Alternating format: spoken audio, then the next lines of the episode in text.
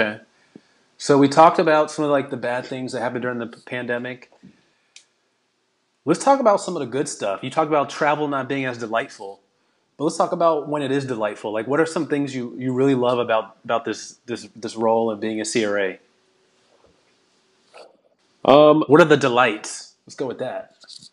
The delights, okay. So the CRA delights. I really like going to new institutions. Like, for instance, like when I was up in Boston, I thought Mass General was like the coolest hospital I've ever been to. It was like Hollywood-esque. It was like you're in a movie. So many people like moving around, all the hustle and bustle. Wait, is that Harvard?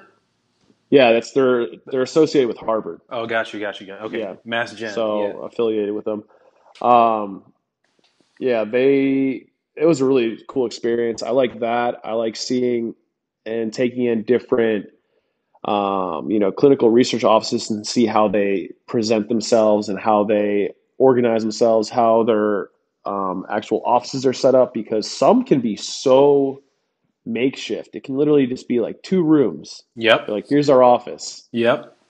And some are just like so well planned out that it's like they literally have thought of everything. They've thought of every little pain point, every issue you can run into, and they've developed themselves into like a legitimate clinical research organization. So for instance, I have one down in Miami, and they are like creme de la creme. They're amazing. And they have like every single thing you can think of. They really took their time in developing this place, and it's a pleasure to work there. But then you also have places that are just like, you can tell they don't really care, and they don't really have a pharmacy. They just have a room where they throw the drug in. They don't really have like staff that are passionate. So it's kind of intriguing to see how everyone, operates. That's been really fun. Also seeing new cities that maybe you wouldn't go out of your way to see. Like, for instance, I went to Little Rock, Arkansas, which is I went there too. I thought it was very cool. Historic city. I thought it was cool.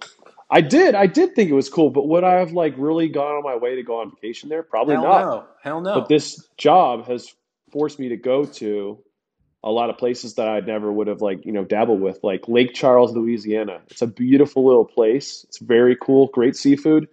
Never knew about it until I became a CRA. So right. There are some like gems, like a lot of Easter eggs in this career, and I may have been a little negative talking about like traveling not be amazing right now, but like the plains used to be like, used to feel like a king. Yeah. and now with COVID, it's dwindled down a lot. Like the service and everything's dwindled, and I understand why, but it's just, it used to be like so fun. Like, oh, I can't wait to get first class on this flight. Like, I'm going to eat, I'm going to drink, you're going to force feed me drinks. Like, I guess it did kind of used to be like that. Yeah, it did. And now it's definitely toned down a bit. And I think it's hilarious because, as soon as they lift everything, it's back to normal. These flight attendants are going to be like, damn, I actually have to like work. Yep, yep. And probably people are going to be really rowdy and rambunctious and stuff. Yeah.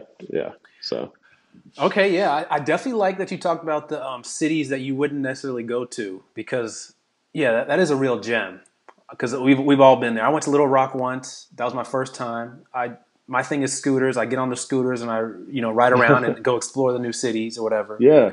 I stayed downtown Little Rock and went to the Clinton Library.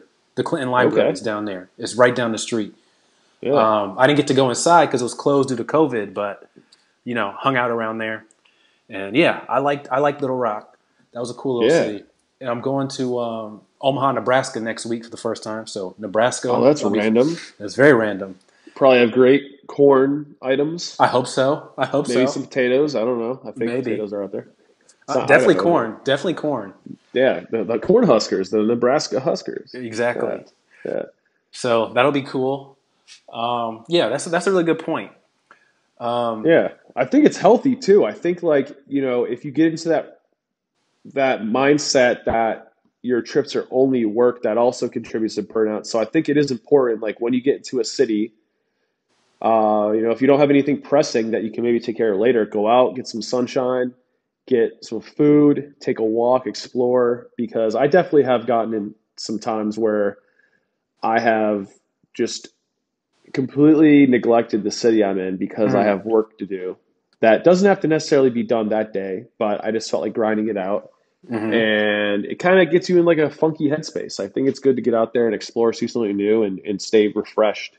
You have to do that. Yeah. You're not going to make it. You're not going to be doing this a long time if all you're doing is work in every city. Exactly. Okay. But how do you do that? Like, does your manager really supportive of that? Like, how do you make sure that you can actually do that? Yeah. Your manager is a big dynamic of it all.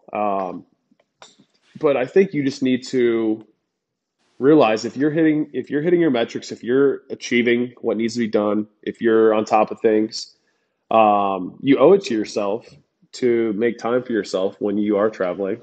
And, you know, if you are falling behind and whatnot, okay, well, don't go explore the whole day. Go out and take a walk, refresh your head, get some food, come back, and then knock your workout. But I just think people sometimes just get into the hotel, open their computer, start looking at emails, and they get lost in it. And like three hours later, it's already dark out. Because I've been that person. I've done that before too. And it's just not healthy. Like you literally just burn yourself out that way. I really think that's like the biggest way people get into this like rat race mentality.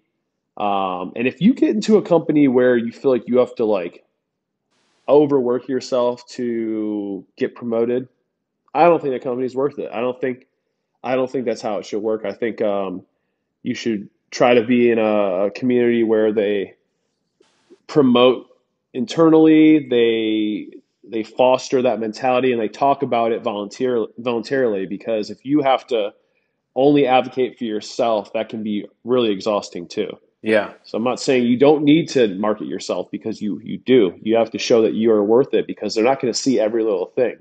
They tend to see more of your blemishes than your achievements. Especially when you're right. Especially when they just focusing on metrics, right? Yeah. Because they just looking at you on a spreadsheet. Yeah, exactly. So they, especially if you're in a massive company, if they see like you missed something at one point, that's going to overshadow all of the times you were on time and that you exceeded the expectations. So I think another attribute of burnout comes from not being appreciated in your company. So if you ever feel that way, honestly, like I'd say jump ship. You know, it's on you to establish your community, but if you've tried and you feel like you're not like finding your place within it, then I say jump ship. That's why everyone does in this industry, because it's not frowned upon. It's like, I just think it's built this way. Yep. Unintentionally. And you need to look out for yourself sometimes. Yep.